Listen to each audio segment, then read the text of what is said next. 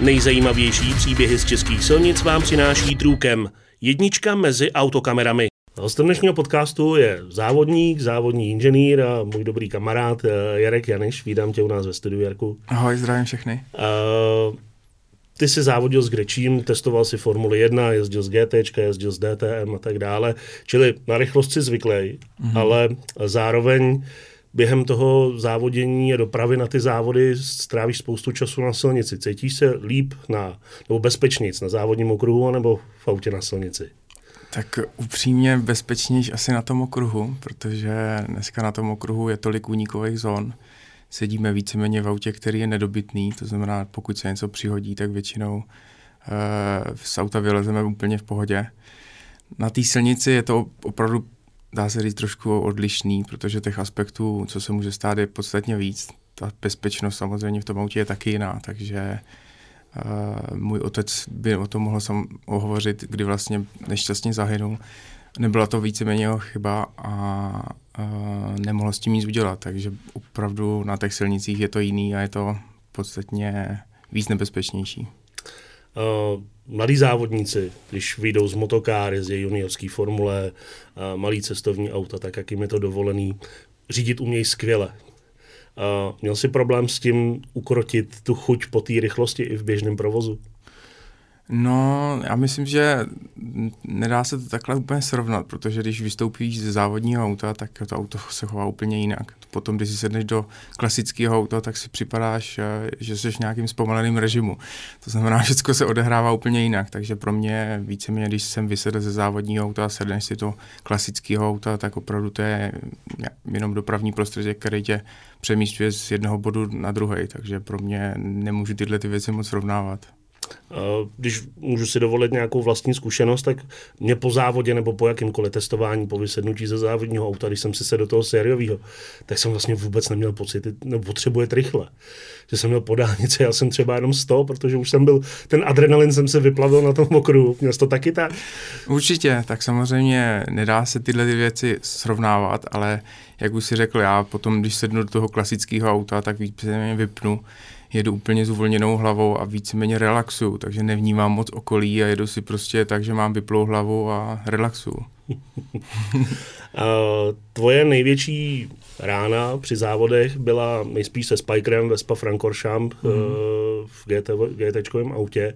Téměř to ukončilo tvoji závodní kariéru. Dlouho se z toho dostával, mm-hmm. dostával pryč. Eh, měl jsi nějakou takovouhle velkou ránu třeba i v běžném provozu? Upřímně až nějaký defekty, který myslím si, že může se stát komukoliv, tak eh, já si nevybavu, že bych někde havaroval nebo měl nějakou ránu, takže naštěstí musím to zaklepat, nic takového nepřišlo. Ale samozřejmě párkrát se mi stalo, že jsem byl málem i nabourán, to znamená občas, eh, když vidím, co lidi vlastně jedou nebo jak, jak reagují a když já něco vnímám, tak dokážu říct, že už jsem některý nehody jim předešel. To znamená, viděl jsem, že se něco děje, že se nikdo nevšímá, že může ně, někdo nabourat a nějakým způsobem jsem zareagoval a vyhnul jsem se této kolizi. Uh, po velký ráně v závodním autě. Uh, vždycky se říká, že je dobrý do toho hned znova sednout a znova, znova jet, aby člověk ten strach rychle překonal. Eh, jak to fungovalo v tvém případě? Protože ty jsi byl poměrně hodně zraněný, takže ten návrat do závodního mm. auta trval dlouho. Jak potom se překonává nějaký ten blok? Tak u nás, u těch závodníků je to spíš, jak ty říkáš, jako čím dřív, tím líp. A mě v nemocnici první, co zajímalo, když jsem mluvil s doktorem, tak eh, prv, moje první otázka byla respektive, kdy zase budu závodit. A doktor se na mě koukal tím způsobem, že vlastně, jestli jsem se nezbláznil, že můžu být rád, že vůbec eh, eh, jsem na nohách a budu chodit. Takže trošku jsme se hmm, handrakovali v tím, že on tvrdil něco, já zase tvrdil něco. Takže ono, jak říkám, no, v tom závodním světě jako kdyby je potřeba si do toho sednout hned. A spíš jsem byl v tu chvíli naštvaný, že se to stalo a nemohl jsem za to a chtěl jsem to rychle urychlit, abych zase zpátky byl zase za volantem. Ale bohužel tyhle ty věci se dějí a já jsem rád eh, s odstupem času, že doktor měl asi pravdu a jsem rád, že dneska jsem tam, kde jsem a jsem víceméně skoro zdravý. Uh, cítíš na sobě, že bys byl pomalejší než, než před tou ránou? Hmm, já si myslím, že ne, že ono, jak eh, si do toho sedneš znovu, tak víceméně hned ztratíš všechno to, co se dělo, protože dneska v závodním autě nemáš čas přemýšlet a jezdci, kteří přemýšlejí a mají nějaké otázky v hlavě, tak jsou většinou pomalí. A v tomhle případě je potřeba se soustředit a pokud se soustředíš, tak zapomeneš úplně na všechno, protože když jdeš fakt na hraně a jdeš na hranici všeho, tak opravdu se soustředíš na tu další otázku, která následuje. Takže tam není prostor na přemýšlet, co bylo, jak bylo, bylo to, prostě jedeš dál. A dneska funguješ jako závodní inženýr u několika německých týmů, který závodí v, GT, v GT vozech. Mm-hmm. Um, je s tím spojený strašně moc cestování. Už vlastně, když jsi závodil, tak si strávil spoustu, spoustu času na cestách. Uh, je něco, co tě na silnicích vyloženě štve? Mm, štve, tak samozřejmě ono je to otázka. Dneska samozřejmě je podstatně víc aut, je, ví, je větší provoz. Je potřeba dneska počítat eh, hodně s časovým odstupem. Dá se říct, když potřebuju někam tisíc kilometrů, tak jak dlouho to bude trvat a co mě může čekat. Takže samozřejmě je to další věc, je to hodně únavná záležitost, protože ty závody jsou vysilující v tými pozici, co teďka dělám. Takže samo o sobě to cestování je únavný a je potřeba si to vždycky dobře naplánovat, aby ten člověk vlastně dorazil včas, protože, jak říkám, myslím si, že ten hlavní ten provoz zesílil a může to být komplikace. Je naopak něco, co tě v autě uklidňuje? Třeba nějaká oblíbená muzika nebo něco podobného? Tak jak už jsem řekl, já vždycky, když eh, víceméně jedu domů po těch závodech, tak já si do toho auta sednu a beru to jako relaxační prvek, to auto, kdy vlastně vypnu, lehce si zapnu muziku a víceméně relaxu, přemýšlím, jak ty závody probíhaly a co by mohlo být lepší a víceméně tak nějak úplně vypnu. No. Myslím si, že moc lidí tohle to neumí, ale tím, že pro mě eh, to auto mm, na těch cestách je víceméně jenom prvek, který mě dopravuje a dokážu se soustředit tak, že přemýšlím nad tím samozřejmě, co se stalo, co, co mě zajímá, co se má zlepšit a nevnímám ani tolik to okolí. To znamená, já třeba dneska, když jedu bez navigace, tak dokážu víceméně jí zabloudit, protože opravdu nevnímám nic, žádný okolí a jenom prostě jedu a relaxuju. No. Co je u tebe, nebo pro tebe u auta nejdůležitější? Co vyžaduješ, aby to auto určitě mělo a na co kladeš důraz? Tak tím, že jsem samozřejmě závodník, tak hodně lidí e, se mě ptá na tuto otázku a čekají odpověď, že mám prostě nějaký sportovní silný auto, protože jsem závodník a že by to tak mělo být. Naopak e, já jsem už dneska, myslím, že ve věku, kdy já uvítám spíš to pohodlí, takže aby prostě eh, ta cesta dobře utíkala, abych se cítil v pohodě, abych si v tom autě víceméně odpočinul. To znamená, pro mě je důležitý jednak eh, hodně lidí dneska už většinou má automat, což pro mě je taky pohodlí, takže já nepotřebuji řadit, stačí mi řazení na závodech a, a tohle je spíš víceméně prvek, aby splnil to, aby mi dal ten komfort, takže hlavně ten komfort. Uh, dneska funguješ v roli závodního inženýra. Hmm. Uh, je to něco navíc, když máš tu závodní historii, nebo pomáhá ti to třeba v komunikaci s tím jezdcem, líp ho pochopit, když ti popisuje, jak se to auto kde na trati chová? Určitě, já myslím, že je tam velká výhoda oproti klasickým inženýrům, kteří um, si to dokážou jenom matematicky a fyzicky nějak spočítat a teoreticky eh, si říct, jak by to asi mělo být. U mě je asi výhoda tak, že já 90% všech těch okruhů, kde závodíme, znám osobně. Takže vím, jaký ten povrch je, jaký jsou nerovnosti, jaký jsou mm, věci na tom okruhu, kde mm, by jezdec měl znát. A tohle mi myslím že hodně pomůže, hlavně i s tou komunikací s tím jezdcem, že to hodně zrychlí. To znamená zrychlí celkově ten proces. To znamená, že jezdec, když si stěžuje na nějakou nerovnosti tratě, kdy auto funguje tak, jak uh, by mělo, ale z důvodu té tratě um, a toho povrchu, uh, já už dokážu víceméně rychle zareagovat a tu změnu udělat rychle. To znamená, nestrávíme tolik času s tím. Takže to nastavení je potom takový jako kdyby rychlejší a mm, není potřeba dělat další změny. To znamená, jdeme jako kdyby targetujeme to hned na tu danou změnu, která je potřeba a jsme tam rychlejší. A tím pádem ušetří nám to čas, aby jsme mohli vyzkoušet jiné věci. obráceně ty jezdci vnímají tě jako třeba nějakou větší autoritu, než kdybys byl opravdu v vozovkách jenom inženýr, protože vědí, že víš, o čem mluvíš, že v tom autě, když si do toho sedneš, pojedeš velmi podobně rychle jako oni. Já myslím, že jo, že je to spíš takový víc přátelský, to znamená i ta komunikace, klasicky, když mluví jezdec s inženýrem, tak eh, ten jezdec se mu se snaží nějakým způsobem co nejvíc vysvětlit, co to auto vlastně dělá a co po něm chce, aby to auto změnil.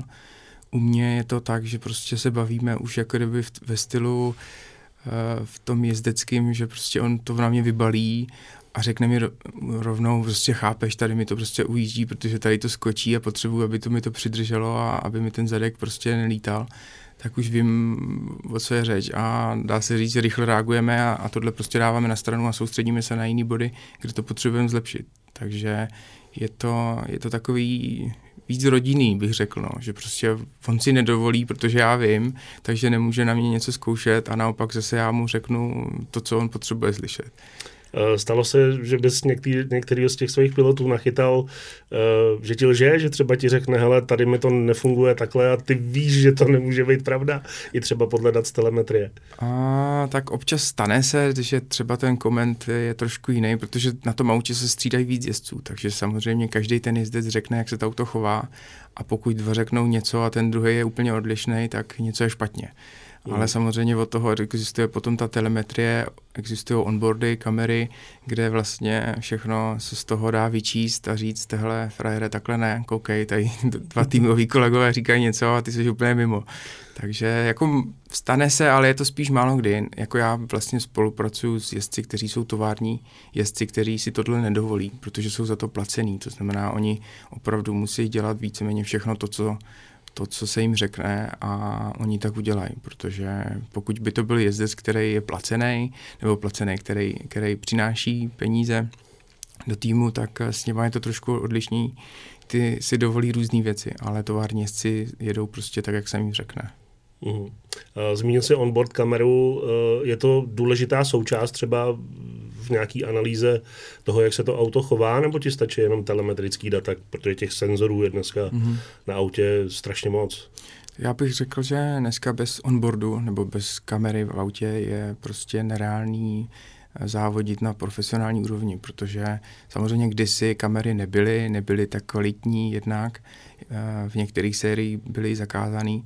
Dneska víceméně kamera onboard je poměrně v každé sérii nebo ve skoro všude.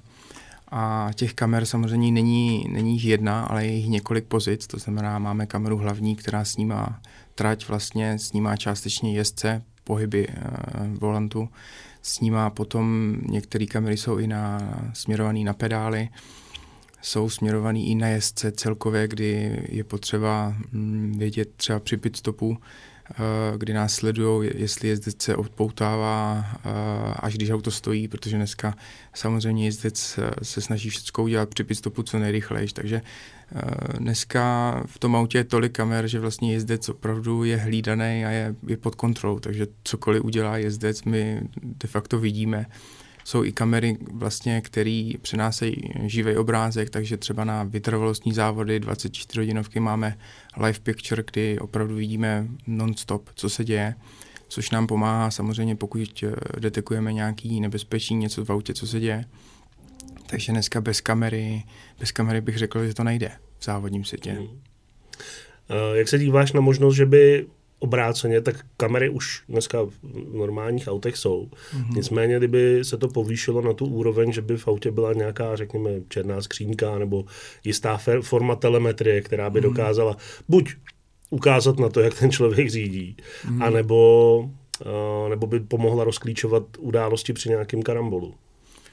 Tak je to pozitivní věc samozřejmě, pokud eh, dojde k, dejme tomu, nějaký nehodě a není přímo jasno, jak se to stalo a policie má složitou, složitý úkol před sebou, jako vyšetřit opravdu, jak, jak, eh, jak se to stalo, protože jedna strana tvrdí, že to bylo tak, opačná zase naopak, takže samozřejmě veškeré tyhle ty prvky pomáhají k tomu, k tomu vyšetření, aby se dospělo správnému vlastně hm, výsledku, kdo, kdo je ten viník.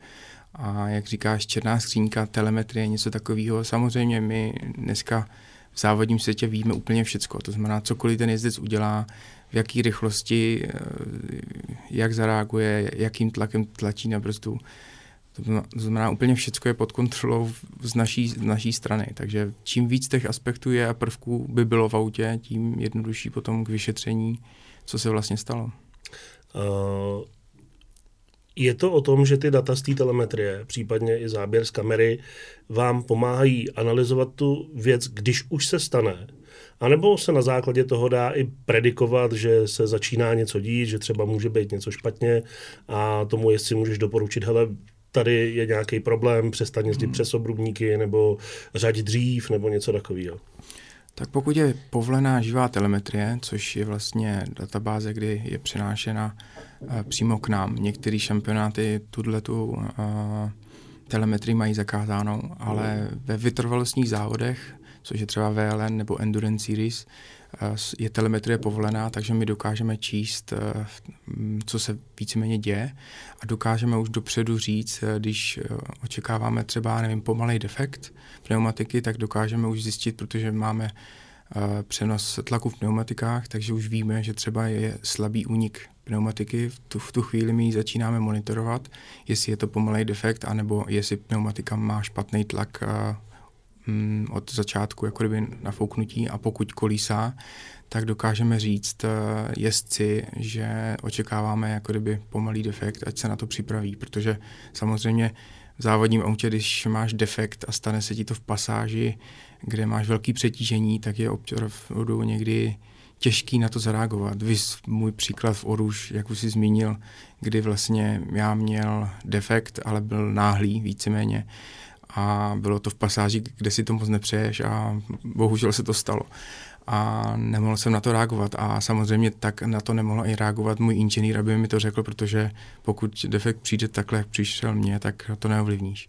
Ale jsou tam tyhle ty prvky možný, kdy vlastně nejenom u pneumatik, ale dokážeme vidět, jak vlastně běží motor, nebo jestli je nějaký problém s převodovkou, nebo s čímkoliv. Uvidíme veškeré tlaky veškerý senzory, které jsou na autě zavěšený a to je x senzorů, to jsou stovky a stovky senzorů, takže dokážeme vyhodnotit, když nějaký problém přijde nebo co se chystá, tak uh, můžeme lehce ovlivnit uh, jezdce a říct mu, jako kdyby, co má dělat. A nebo dejme tomu, další příklad je, že třeba v autě jsou palivové pumpy.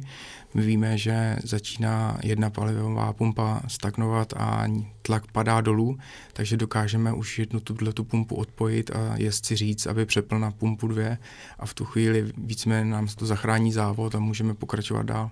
Takže tyhle ty věci a aspekty pomáhají k tomu, aby uh, se závodilo dál a ten závod nebyl přerušený pro, to, pro nás nebo pro toho závodníka. Je to o tom, že ty sedíš na té boxové zdi, koukáš do monitoru a sleduješ všechny ty data a hledáš, jestli náhodou tam někde není nějaká anomálie, nebo je tam nastavený nějaký alarm, který tě upozorní na to, když se dostanou nějak ty hodnoty mimo, eh, mimo úrovně, který, který by byly běžný. Jak říkáš, jsou, máme tam alarmy nastavený, to znamená, aby si dokázal sám hlídat eh, víceméně non-stop eh, veškeré hodnoty, je nemožný. Takže krom toho, že já tam sedím, koukám na tyhle ty hodnoty, koukám ještě do strategického programu, do toho mluvím s jezdcem, mluvím se svojí posádkou mechanickou, to znamená se s celým týmem, co se bude dít, tak vedle mě ještě sedí datový inženýr, který kouká taky do dat a vedle něj sedí ještě support eh, inženýr nebo datový inženýr od dané fabriky, který sleduje zase chod motoru a převodovky. Takže těch očí je tam samozřejmě víc, ale máme, jak říkáš, nastavené uh, hodnoty, který nesmí spadnout pod určitou, um, určitou určitý číslo, které je nastaveno, jak teploty, tak tlaky. A pokud se tak děje, tak samozřejmě nám přes interkom jde do vysílačky jako kdyby uh, alarm, to znamená, je to takový pípnutí, aby se spodíval, jako kdyby, co se děje a v tu chvíli zjistil, detekoval, eh, jak na to reagovat a po případě to rychle řešit. Protože bez toho samozřejmě nedá jak se všechno úplně zkontrolovat. Uh, ty jsi nebyl zá- jenom úspěšný závodník. protože máš na svém kontě spoustu vyhraných závodů a hezkých výsledků v různých šampionátech ale uh, jsi úspěšný jako závodní inženýr. Vyhrál si 24 hodinovku ve Spa, vyhrál si 24 hodinovku na Nürburgringu, uh, máš auta, který prostě jezdí vepředu uh, pod sebou. Je těžší nebo náročnější jet 24 hodinovku v pozici jezdce, anebo sedět na té boxové zdi? Tak to je jasný. Jako, co se týče stresu a vypětí, tak je lepší být závodníkem, protože pořád jenom ten závodník má instrukce od toho inženýra, kdy vlastně jakým způsobem má je v tom závodě nebo v tom daném stintu, jak má tlačit, dostává informace, všechny, co potřebuje a víceméně jede naplno. A pro mě tohle je podstatně jednodušší věc, než dělat dalších deset jiných, což má ten inženýr, kdy řeší vlastně strategii, řeší řeší toho daného jezdce, řeší pneumatiky, řeší jakou směs použít, řeší počasí, řeší víceméně, mm, co bude následovat v dalším stintu. To znamená, těch věcí je tolik, kdy prostě toho stresu je daleko víc. No. Ten závodník opravdu jenom sedne, soustředí se a jede, takže já kdybych mohl měnit, tak zase bych to hned, hned jako kdyby switchnul na to, abych byl zase závodník a inženýr dělá někdo jiný. a vyhraný závod je, je větší, větší radost na, na pozici závodníka nebo na pozici toho závodního inženýra?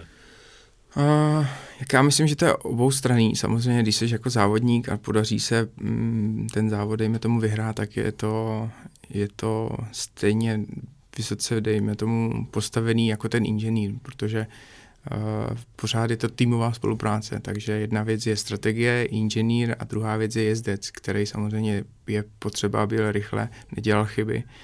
Takže já myslím, že je to stejný, ale samozřejmě řekl bych, že je to větší úleva, eh, když ten závod skončí pro toho inženýra, protože si víceméně oddechne a může, může normálně dechat. Eh, pojďme se vrátit zpátky na, na běžné silnice. Uh, mluvili jsme o tom, že to nacestuješ strašně moc, projel, mm. si, mhm. projel si celý svět. Uh, kde se ti řídilo dobře? Kde ti přišlo, že na těch silnicích ty řidiči jsou ukázněný nebo jim to jde a kde naopak to řízení byl pro tebe očistec? Tak očistec, když začneme očistem, tak asi já nevím, když vezmeme Čínu nebo Rusko, Eh, když vezmeme Rusko, tak eh, poprvé, když vlastně jsme přijeli do Ruska a jeli jsme z letiště eh, na, na okruh, tak mi přišlo, že dá se říct, veškerý pravidla, co existují v silničním provozu, tak najednou neexistují. Eh, veškeré pruhy eh, na dálnicích eh, nemůžeme oslovat zase pruhem, protože Rusové jezdí prostě vlevo, vpravo a jedno, jak se široké a prostě pruhy neexistují. Takže to mě trošku pobavilo a připadal jsem si trošku ne jak v provozu, ale na závodní dráze, protože každý si dělá víceméně, co chce a jede tu svoji stopu, což v provozu asi, asi není. Čína samozřejmě taky extrémní provoz. Efekt to hodně skutrařů, hodně motorek, což je taky něco neznámou. V České republice to, tolik motorek nepotkáš, co, nebo tolik neuvidíš, co vidíš v Číně na silnicích. Takže tohle taky samozřejmě zajímavý. Co se týče té tý opačné strany, tak já myslím, že Němci patří k těm hodně ukázněným a nedovolí si a víceméně jedou ten svůj klasický jako kdyby režim, to znamená tam mě baví to, že prostě v Německu jsou opravdu ukáznění a nedovolí si to, co se stane třeba někde jinde na silnicích. Nejsou tak agresivní, řekl bych, že jsou vyklidnění a prostě dokážou uh, jet tak, jak potřebují. A zajímavostí je to, že samozřejmě v Německu ne teda všude už, je to hodně omezený, ale je stále neomezená rychlost. A myslím si, že je to správný nebo správná země, která si to opravdu zaslouží na úkor toho, že prostě jsou to slušní řidiči. No. Mm. Kam by si v tom žebříčku zařadil Českou republiku? Jak se ti řídí u nás? Tak Češi, mm, teď nechci samozřejmě říct něco, co vyzní blbě, nicméně v Česku bych řekl, že je dost agresivních řidičů, že jsem se setkal opravdu hodně s řidiči, kteří jedou evidentně pod nějakým stresem a velkým napětím, kdy opravdu někdy uh, se mi stalo, že až neuvěřitelný, protože samozřejmě to, co vidím já z mýho pohledu a když koukám na ty řidiče, jak jedou, tak dokážu předvídat, jako kdyby v jaký rychlosti jede, co se může stát a jak on akceleruje, jak brzdí, tak už vidím jako kdyby potenciální nehodu samozřejmě. Uh-huh. Takže nemyslím si, že patříme mezi nejhorší, ale nejsme úplně ukázněni, bych řekl. Abychom nekončili úplně negativně, je něco, nějaký moment, který si na silnici zažil a který tě fakt pobavil, rozesmál? Jo, tak to jsme asi dostal, protože jak jsem už řekl předtím, já moc tu silnici nevnímám a snažím se jí Dobře, tak jestli se směješ v závodním autě, klidně pojďme tam. ne, ne, na té silnici asi nic, nic zvláštního mě asi nepobavilo. Víceméně, eh, jak už jsem řekl, pro mě ta silnice je opravdu jenom o tom, že se mám někam dostavit na to dané místo, třeba jsem, že jsem přijel, takže si už ne, ne, nepamatuju ani tu cestu, jak jsem sem přijížděl. takže pro mě ta cesta je víceméně opravdu jenom relax, ale i přesto mám na to tolik kilometrů, takže i když dneska si sednu do toho auta, tak mě to pořád baví. I když je to prostě ne na okruhu, ale nějaký přemístěvání, tak uh, je, je to pro mě prvek, který je, je mnou součástí a rád cestuju. OK. Tak ti držím palec, aby ti ta radost za volantem vydržela, aby tě to bavilo i nadále, aby se třeba znova vrátil za ten závodní a děkuji, že jsi na nás udělal čas. Já taky děkuji. Díky dnešnímu hostovi a tvůrci podcastu Autokamerám Trukem.